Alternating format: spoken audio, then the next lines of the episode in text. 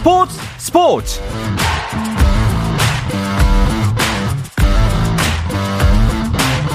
스포츠가 있는 저녁 어떠신가요? 아나운서 홍주연입니다. 오늘 이슈들을 살펴보는 스포츠 타임라인으로 출발합니다.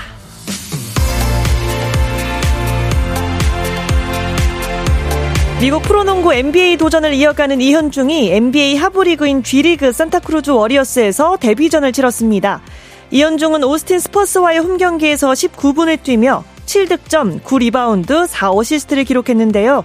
등번호 28번을 달고 1쿼터 종료를 6분 54초 남기고 처음 코트를 밟은 이현중은 2쿼터 종료 1분 57초 전 3점 슛을 꽂아 넣으며 첫 득점을 올렸고 후반에도 스틸과 블록슛 각각 한 개씩을 기록하며 팀의 126대 105 승리에 힘을 보탰습니다.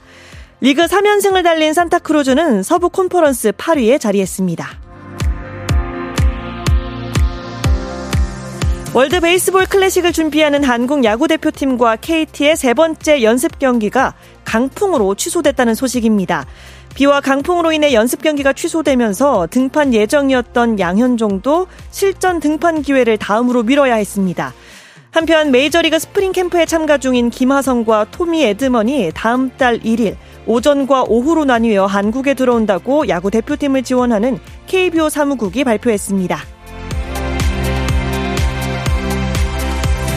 아놀드 클라크컵에 출전한 우리나라 여자 축구 대표팀이 영국에서 열린 이탈리아와의 대회 3차전에서 전반 6분 실점한 뒤 후반 24분 지소연의 골로 균형을 맞췄지만 후반 추가 시간 결승골을 내주며 1대 2로 패했습니다. 앞서 잉글랜드와 벨기에에 졌던 대표팀은 이탈리아와의 최종전에서도 패배하며 최하위로 대회를 마감했습니다. 올해 호주 오픈 테니스 대회 남자 단식에서 우승한 노박 조코비치가 3월 미국에서 열리는 남자 프로 테니스 투어 대회 출전을 위한 특별 입국 허가를 요청했습니다. AP통신은 조코비치가 미국 출입국 관리 당국에 특별 입국 허가를 요청했다며 조코비치는 3월 미국에서 열리는 BNP 파리바 오픈과 마이, 마이애미 오픈 출전을 희망하고 있다고 보도했습니다. 한편 한국 테니스의 간판 권순우는 남자 프로 테니스 ATP 투어 카타르 엑손 모바일 오픈 단식 16강전에서 스페인의 포키나에게 2대 0으로 져 8강 진출에 실패했습니다.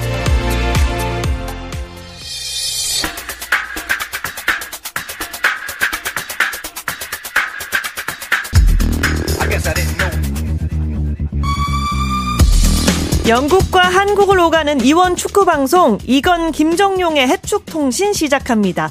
먼저 푸폴리스트 김정용 기자와 먼저 인사 나누겠습니다. 어서 오세요. 네, 안녕하세요. 김정용입니다. 네, 오늘 잘 부탁드립니다.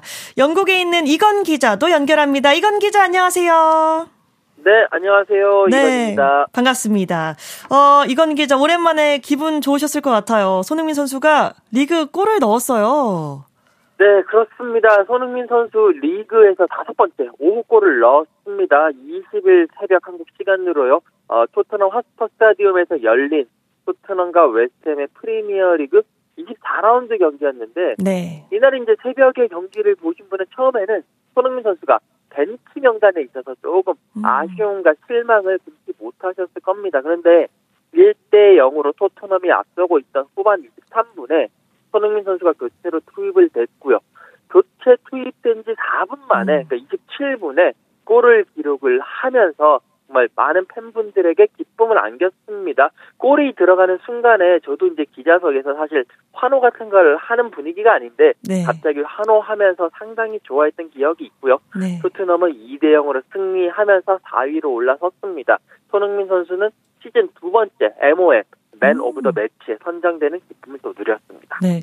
어, 4분이면 충분했는데 그동안은 왜 이렇게 좀 애를 태운 걸까요? 어, 네. 이날 뭐 오랜만에 보는 손흥민과 해리 케인 선수의 전형적인 합작골이 나왔습니다. 네. 그 손흥민 선수가 문전으로 들어갈 때 해리 케인이 전진 패스를 받았고요. 손흥민 선수가 좋은 타이밍에 딱 문전으로 파고들면서 정확한 슛으로 마무리를 해냈고 이날 슛이 이거 하나뿐이었어요. 슛 어. 한 개로 한 골. 그러니까 굉장히 결정력이 높고 슛 기회가 많이 주어지지 않아도 마무리할 수 있는 손흥민 선수의 제일 큰 장점이 정말 오랜만에 발휘된 그런 경기였고 어, 뭐 현지에서는 손흥민 선수가 원체 골을 잘 넣는다는 걸 알고 있으니까 네. 뭐 앞으로도 벤치에 둬야 되는 거 아니냐. 손흥민을 어. 오히려 좀 환하게 해야 능력이 나오는 게 아니냐라는 말이 나올 정도로 뭐 신뢰는 원래 있었죠. 음. 네, 뭐 그런 걸 좀 재확인 시켜준 경기가 아닌가 생각됩니다. 네, 어, 분노가 만든 골이 아닌가 이렇게 재밌게 표현하기도 한 것 같습니다. 어, 그렇다면 이건 기자, 손흥민 선수가 현지 언론과의 인터뷰에서도 어, 팬들의 마음을 이해한다면서 좀 비판을 묵묵하게 받아들였던 걸로 아는데 좀 마음 고생을 털어낼 수 있지 않을까 싶은데 어떻게 보세요?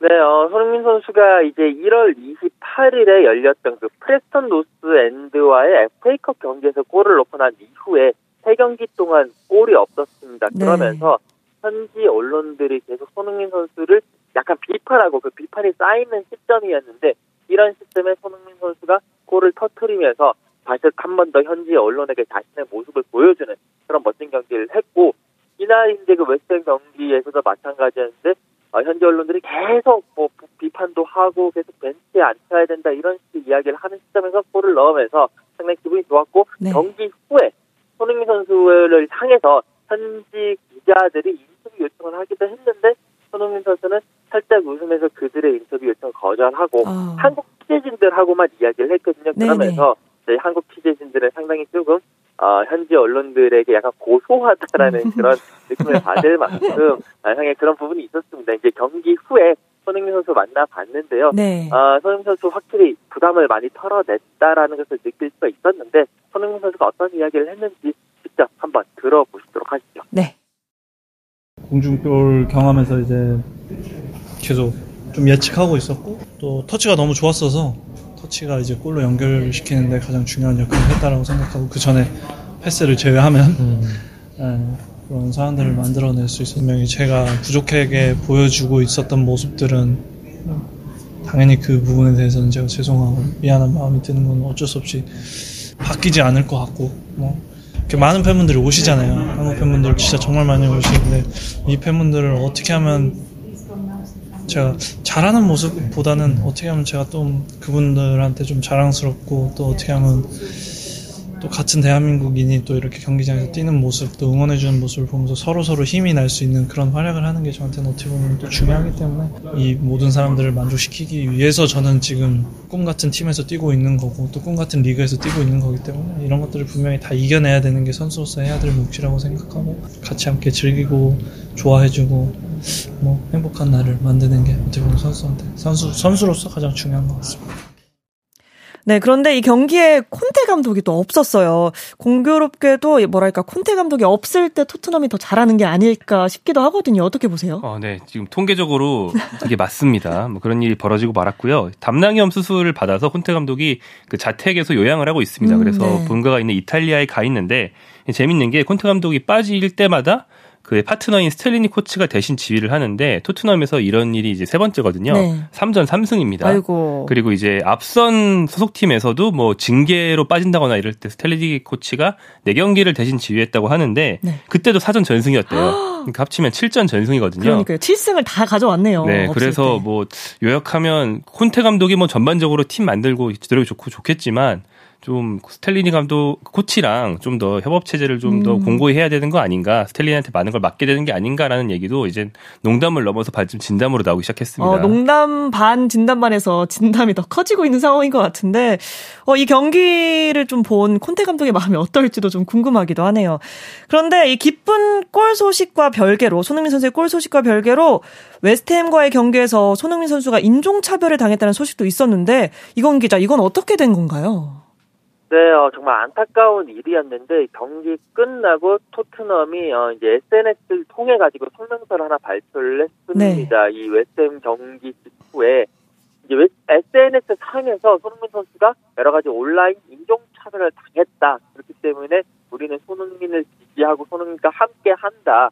이런 인종 차별에 대해서 여러 가지 당국도 그렇고 어, 구단도 그렇고 많은 그런 조치들을 이행할 것이다. 라고 네. 얘기를 했습니다. 그 SNS 통해서 손흥민 선수에 대해서 특히나 웨스테베한 웨스테 팬들이 어, 손흥민 선수에게 각자 개를 먹는 아. 한국인들 뭐 이런 식의 의미의 아주 나쁜 말들을 쏟아내고 여러 가지 인종차별적인 여러 가지 말들을 쏟아냈습니다. 이게 이제 SNS상에서도 문제가 됐기 때문에 어, 토트넘에서도 이것을 인지를 했고 여기에 대해서 어, 여러 가지 어, 조치들을 이행할 것을 강력하게 요청을 했고 잉글랜드 뭐 축구협회라든지 프리미어 리그라든지 또 많은 팀들에서 어, 손흥민 선수를 지지하고 이런 인종차별적인 행위는 온라인이나 음. 오프라인에 다 없어져야 된다라는 네네. 성명을 같이 내면서 뭔가 손흥민 선수의 길을 다시 붙들어주는 그런 모습도 보이고 있습니다. 어, 참, 인종차별 문제는 잊을만 하면 발생하고 또 잊을만 하면 다시 불거지고 그러네요. 네, 그렇습니다. 그러니까 손흥민 선수처럼 완전히 슈퍼스타가 된 선수가 유럽에서 뛰려면은 정말 많이 맞닥뜨려야 되는 문제인데 네. 경기장에서 라이브로 벌어지는 건 경찰이 잡으면 되거든요. 카메라로 아. 이제 누군지 색출을 해서 그런데 요즘에 소셜 미디어가 있고 온라인이 있다 보니까 색출이 쉽지 않죠. 그쵸. 그래서 이제 소셜 미디어 회사 그 운영사들이 각성해야 된다는 얘기를 축구 스타들이 많이 하기도 하는데요.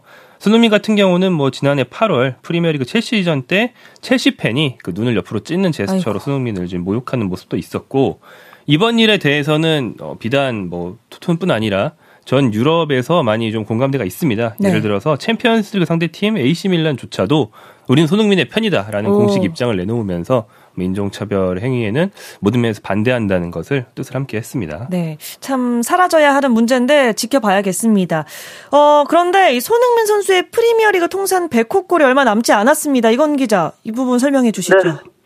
어, 손흥민 선수가 이제 웨스트햄전에서 골을 넣으면서 손흥민 선수 프리미어리그 통산 98골을 넣었습니다. 이제 네. 100골까지는 단 두 골만 남겨놓고 있는데요. 이 손흥민 선수 98골을 기록을 하면서 토트넘 역사상 어, 토트넘 선수들 가운데 프리미어리그 최다골 순위가 있는데 여기서도 단독 2위로 올라섰습니다. 음. 원래 이제 네. 이제 26일 밤에 에, 토트넘이 첼시와 경기를 치르는데 여기에서 딱 두 골 더 넣으면 100골 기록할 수 있거든요. 오. 100골 기록할 수 있을지 많은 관심이 주목되고 있습니다. 네.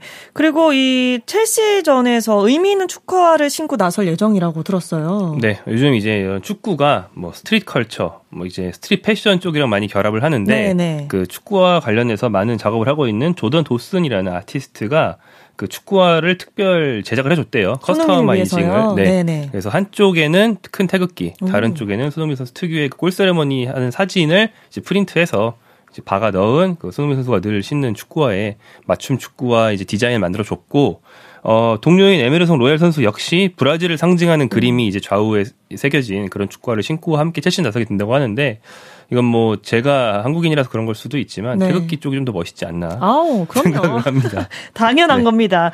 어, 그런데 이 첼시와 토트넘, 현재 팀, 팀 순위만으로 봤을 때는 충분히 100호 골 가능할 것 같아요. 어떻게 보세요, 이건 기자? 네, 어, 팀 순위 한번 그 양 팀의 팀 순위 살펴보시면 토트넘이 승점 42로 4위를 달리고 있고 어, 첼시는 승점 31로 10위입니다. 그러니까 6계단 정도 차이가 나는데 네. 토트넘이 훨씬 더 유리할 것 같은데 문제는 토트넘이 최근 첼시와의 경기에서 엄청나게 약한 음. 모습을 보이고 있습니다. 그러니까 토트넘이 리그에서 첼시에게 가장 최근 승리했던 것이 2018년 11월 약한 5년 정도 전입니다. 그렇기 때문에 아, 이 첼시만 만나면 토트넘이 약해지고 작아지는 모습을 음. 보이고 있기 때문에 조금 고전하지 않을까라는 생각도 들고요. 특히 손흥민 선수도 첼시를 상대로 골을 넣은 게 이 이겼던 이 경기 2018년 11월이 마지막이거든요. 그렇기 때문에 어. 아 고전하지 않을까라는 조금 그런 걱정도 스멀스멀 올라오고 있습니다. 네, 걱정이 좀 된다고 말씀해 주셨는데, 어, 순위 이야기가 나와서 말인데요. 첼시가 사실 겨울 이적 시장의 큰 손이었잖아요. 그 정도 돈을 썼으면 효과가 좀 나타나야 되는 거 아닌가 하는데 순위로는 효과가 지금 나타나고 있지 않아요. 네, 오히려 역효과가 아, 나고 있죠. 그쵸. 최근 4경기에서 무려 3무 1패, 상당한 부진에 빠져 있습니다. 일반적인 축구계 상식으로는 영입을 했다, 전력이 좋아졌다, 성적이 올라간다 이런 좀 사이클이 형성이 돼야 되는데 그쵸. 첼시 상황 굉장히 특이해요. 이 구단주가 미국인인 토드 볼리라서 그런지 미국 그 프로스포츠 구단들이 뭐 좋은 선수를 드래프트로 뽑은 다음에 몇 년 기다리듯이 오히려 우리가 올해 비싸게 선수를 샀지만 이 선수들은 다 유망주라서 아. 올해 성적은 안 나와도 상관없다. 올해는 육성 기간이니까 약간 이런 스탠스를 취하고 있거든요. 멀리 보겠다 이런 네. 입장인 거네요. 하지만 이제 축구는 사실 그렇지가 않거든요. 각, 순위가 당장 나와야 되거든요. 네, 가까이도 보고 멀리도 동시에 보면 되는데 돈을 많이 들여서 멀리 본다고 하니까 음. 첼시 팬들은 좀 답답한 면이 있죠. 그렇겠네요. 이런 노선이 또 토트넘 입장에서는 어, 이건 기자가 얘기해 주신 첼시 상대로 굉장히 안 좋은 상대 전적을 깰 수 있는 좋은 음. 기회일 수도 있습니다. 네. 어, 그리고 반대로 토트넘이 이 정도 경기력으로 4위를 하는 것도 의외다. 이런 어떻게 보면 비판 섞인 목소리가 나오고 있는데 이건 기자 설명해 주시죠. 네, 어, 이 4위 자리가 프리미어리그에서 4위 자리가 의미가 상당히 큰 게 다음 시즌 챔피언스리그 진출권의 가장 마지노선, 가장 꼴찌들, 그러니까 딱 4위까지가 챔피언스 리그에 진출을 할 수 있습니다. 그런데 올 시즌에 이 4위권 경쟁을 하고 있는 팀들 중에 4위 자리를 공고하게 하고 있는 팀이 아무도 없어요. 토트넘, 네. 뉴캐슬, 뭐 지금 풀럼까지 계속 왔다 갔다 하면서 여러 가지 경쟁을 하고 있는데 이런 와중에 토트넘 경기력이 그렇게 좋은 건 아니거든요. 음. 특히나 토트넘 같은 경우에는 전반전에는 거의 못하는 수준의 거의 강등권 팀 수준의 어, 그런 경기력을 보여주다가 후반전 들어서 여러 가지 좋아지면서 꾸역꾸역 승점을 쌓고 음, 있는데 꾸역꾸역. 그래서 후반 트넘이다. 네. 후트넘이다. 아, 이런 아, 이야기가 네. 네네. 있는데 이런 와중에도 아직까지 토트넘이 4위를 하고 있는 것은 토트넘뿐만이 아니라 뉴캐슬이라든지 다른 팀들도 아, 이거는 반성을 해야 된다. 네. 또 리버풀, 파리, 첼시, 10위 이렇게 떨어지고 있기 때문에 이런 팀들이 반성을 해야 되고 네. 그 얘기는 토트넘뿐만이 아니라 프리미어리그 전체가 상당히 경쟁이 치열해졌다라는 것을 보여주는 하나의 반증이 아니냐라는 이야기도 나오고 있습니다. 그러면서 토트넘 팬들은 우리가 4위 확실하게 하려면 지금보다는 뭔가 더 어, 획기적인 변화가 필요하다라고 음. 이야기를 하면서 어, 코칭 스태프들에게 강한 압박을 넣고 있는 상황입니다. 네, 약간 니가 가라 사위 약간 이렇게 되고 있는 것 같습니다. 이야기가 나왔으니까 현재 프리미어리그 순위 경쟁 한번 짚고 가겠습니다. 어떻게 보세요? 네, 어, 현재 선두는 아스널입니다. 아스널이 정말 오랜만에 거의 20년 만에 우승에 도전하고 있어서 네. 관심이 큰데 맨체스터 시티와 승점 2점 차밖에 안 되지만 아스널이 한 경기를 덜 했어요. 네. 그 점을 본다면 아주 이제 위협적인 상황은 아니다. 아스널이 1위를 잘 가고 있다고 볼 수 있겠고 맨체스터 유나이티드가 승점 49점으로 아스널과 이제 5점 차거든요. 그래서 이제 4위 경쟁권에서는 오히려 선두권에 더 가까워진 그런 음. 맨체스터 유나이티드고요. 4위를 놓고 현재 4위 토트넘, 승점 1점 차인 뉴캐슬 두 팀이 이제 경합을 하고 있습니다. 그 뒤로 풀럼, 브라이턴, 리버풀, 브렌트퍼드, 첼시 등의 순서로 이제 10위까지 형성이 되어 있습니다. 네. 보니까 선두 경쟁도 재밌고 4위권 경쟁도 재밌는 것 같은데 어, 승점 차가 많이 안 나요. 선두끼리. 어떻게 보세요, 이건 기자? 네, 뭐 김정영 기자가 이야기해준 대로 아스널과 맨시티의 승점 차는 2점, 그리고 또 맨시티와 3위 맨유의 승점 차는 3점.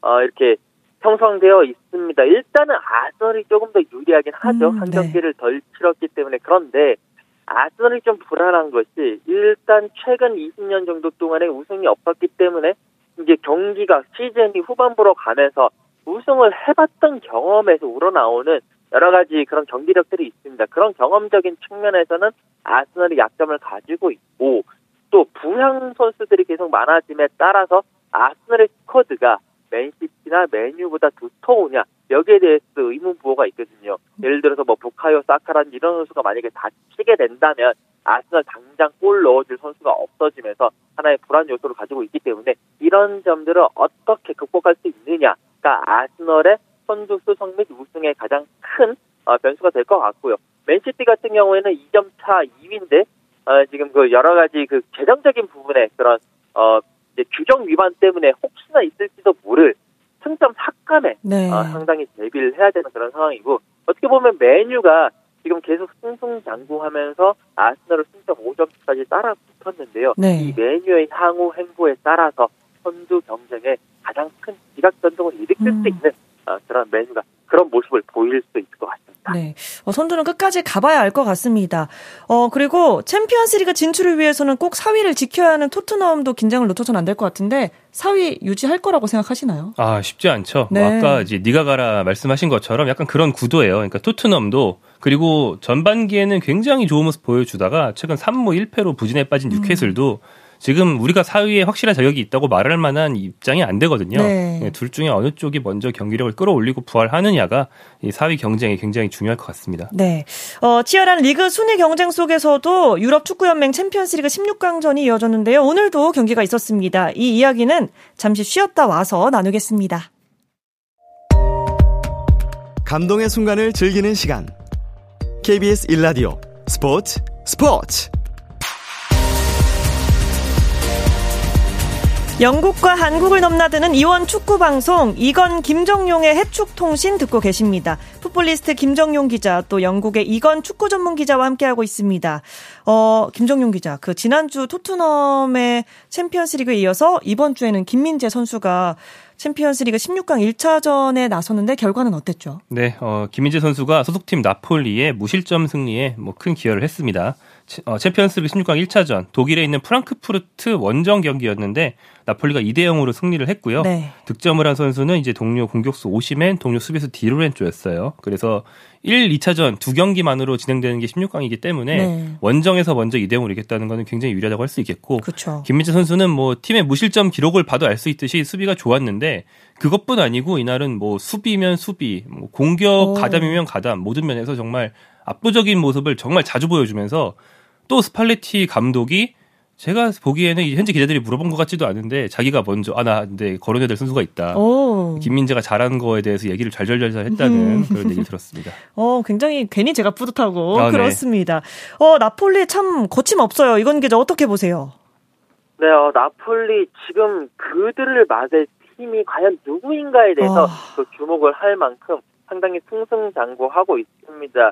어, 이탈리아 세리아에서는 어, 23경기에서 승점 62점으로 2위를 달리고 있죠. 그 2위 인테르 밀란과의 승점 차는 15점 차기 때문에 지금 이변이 없는 한 어, 아마 세리아 우승을 할 가능성이 한 95% 정도 될 것 같고요. 챔피언스리그 1차전 16강 1차전에서도 원정 경기임에도 불구하고 2대 0으로 승리를 하면서 이것도 이변이 없는 한 네. 8강에는 행은 따놓은 당상이 아닌가라는 어, 지금은 이제는 누가 나폴리를 막을 것이냐 음. 정말 온 유럽의 관심사가 나폴리에게 승리하는 팀으로 지금 가고 있는 그런 양상입니다. 네. 어, 말씀하신 것처럼 원정에서 승리를 거뒀기 때문에 사실 좀 2차전은 부담 없이 가지 않을까 싶은데 어떻게 보세요? 네. 어, 원정이 원래 홈보다 당연히 어려우니까 그쵸. 뭐 그럴 말, 그런 말씀이 충분히 일리가 있고요. 게다가 이제 상대 공격수 콜로 무안이 프랑스 대표팀 소속으로 지난해 말 월드컵 결승전에서 뛰었던 굉장히 전도유명한 공격수인데 이 선수가 김민재한테 꽁꽁 묶여서 아무것도 못했을 뿐 아니라 퇴장을 음. 당했어요. 아이고. 그래서 이제 프랑크푸르트는 다음 경기 이 선수를 쓰지 못합니다. 네. 여러모로 뭐 김민재 선수와 나폴리가 훨씬 유리하다고 할 수 있겠고 심지어 요즘에는 원정 독일 원정을 가도 김민재 선수 개인 응원이 아. 중계를 본 사람 께 들릴 정도로 나오거든요. 그러니까 사람들이 김 김 김 김 이렇게 김이란 말을 계속 하는 게 유행이 됐는데 아마 홈에서는 나폴리 사람들이 경기 내내 김김김 할 거라서 그럴 것 같네요. 프랑크푸르트 선수들은 좀 힘들 것 같습니다. 좀 압박을 느끼겠네요. 네. 안 그래도 어려운 상황에서 좀 앞서가는 얘기일 수도 있는데 나폴리의 챔스 우승 가능성 어떻게 보고 계신지도 궁금해요. 이건 기자께 먼저 여쭤볼게요. 네, 어, 뭐 축구에서는 모든 일들이 일어날 수 있으니까요. 챔스 우승 못할 거라는 보장은 못할 거라고는 이제 얘기를 못할 것 같은데 네. 다만 나폴리의 챔스 우승에 대해서 이야기하기에는 아직까지 16강이기 때문에 약간은 시기상조가 아닐까라는 생각도 듭니다. 왜냐하면 챔피언스 리그라는 것이 실력도 실력이지만 여러 가지 운도 따라줘야 되고요. 하늘이 내리는 뭐 그런 대회 우승이 챔피언스 리그 우승이라는 말이 있듯이 네. 어, 대기는 그리고 경험도 중요합니다. 이제 나폴리가 사실 올 시즌 챔피언스 리그에서 상대한 팀을 보고 있으면 조별리그에서 리버풀을 제외하고는 그렇게 강팀과 상대한 것은 아니거든요. 그렇기 때문에 아직까지는 나폴리가 좀 더 올라가면서 강팀과의 대결에서 경쟁력 있는 모습을 보여줘야 된다. 어, 16강에서도 프랑크푸르트가 사실 16강 진출했던 팀들 가운데서는 가장 전력이 떨어지는 팀 중에 하나이기 때문에 지금까지는 또 이제 내진 좋다. 8강에 올라가서 예를 들어서 뭐 레알 마드리드라든지 마이에른 미넨이라든지 아니면 파리 생제르맹이라든지 뭐 네. 이런 팀들과 격돌했었을 때 승리를 해야지 음. 챔피언스리그 우승까지 바라볼 수 있지. 아직까지는 물론 가능성이 없는 것은 아니지만 아직까지는 우승 얘기하기는 살짝 시기상조다라고 어. 말씀을 드릴 수가 있겠습니다. 네, 조금 이르다라고 얘기해 주셨습니다. 김정용 기자는 어떻게 보세요? 네, 뭐 물론 이제 우승 얘기를 하기는 좀 이르고 네. 뭐 나폴리가 현재 공, 경기력이 전 유럽에서도 손꼽히는 수준이지만 그렇다고 해서 다른 팀들을 압도하다고 하기 힘듭니다. 다만 이제 현지에서도 이런 얘기는 비슷하게 나오고 있긴 해요. 네. 그러니까 뭐 루드 굴리트 또 알레산드로 코스타쿠르타 이런 레전드들 1990년 그러니까 즈음에는 전 세계에서 최고 스타였던 그런 선수들이 요즘 해설가로 현재 활동을 많이 하고 있는데 이런 사람들이 다들 나폴리가 챔피언스리그 우승을 한다까지는 말을 못하지만 음. 이제 우승을 논할 만한 경기력이 됐다. 뭐 맨체스터 시티 같은 팀들보다 현재 경기력이 더 좋다라는 어. 말은 뭐 많이 하고 있습니다. 네, 긍정적으로 보는 분들도 있는 것 같습니다. 챔피언스리그 이야기는 여기까지 나눠보고 오늘 얘기해볼 만한 것 중에 하나가 한국 축구 대표팀 감독으로 세계적인 레전드죠. 이 위르겐 클린스만이 거론되고 있어요. 이건 기자, 이거 어떻게 되고 있는 건가요? 네, 어, 독일의 키커지도 그렇고 한국의 이제 또 신문들도 어, 이 위르겐 클린스만 감독과 대한축구협회가 여러 가지 이, 그 감독 부임을 놓고 여러 가지 이야기를 하고 있다라는 기사들을 내놓고 있습니다.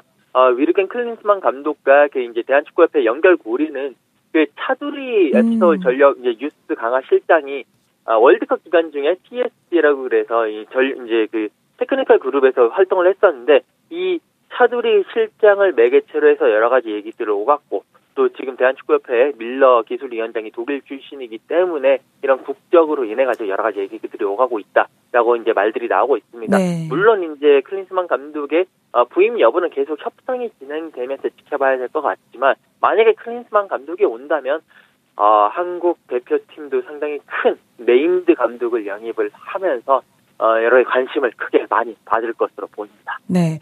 그런데 사실 이 클린스만 감독이 최근에 지도자 경력은 없었잖아요. 네, 어, 그러니까 지도 경, 경력이 좀 멈춘 지 오래됐고 그리고 이제 하향세예요. 음. 이 점이 좀 우려가 되는 건데 네. 독일 대표팀에서 성적이 나쁘지 않았습니다. 자국에서 열린 월드컵에서 3위를 했죠. 음. 그리고 이제 미국 대표팀으로 건너가서 시- 월드컵 16강 진출도 한번 했어요. 네. 그런데 18년 월드컵을 준비하는 과정에서 미국이 예선 통과를 못할 위기에 처하면서 당시에 불명예스럽게 경질이 됐고 네. 그 뒤에 자국 그 독일 프로 구단 헤르타 BSC 감독을 맡았다가 10주 만에 물러난 게. 마지막이에요. 어. 그 뒤로는 뭐 지금 좀 전에 이건 기자 얘기해 주신 피파의 어떤 연구팀 음. 이런 데에서 좀 한직을 받아가지고 좀 여유 있게 지내고 있었거든요. 네. 그래서 본인이 최근에 불러주는 데가 없었다 보니까 대한축구협회 연락이 굉장히 적극적이다라는 게 요즘 그 관측이라서 좀 불안한 면이 있는 건 사실이죠. 네.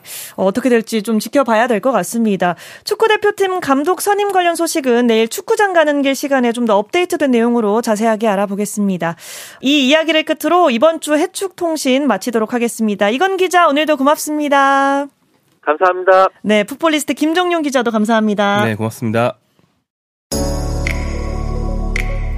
내일도 저녁 8시 30분에 뵙겠습니다. 아나운서 홍주연이었습니다. 스포츠 스포츠.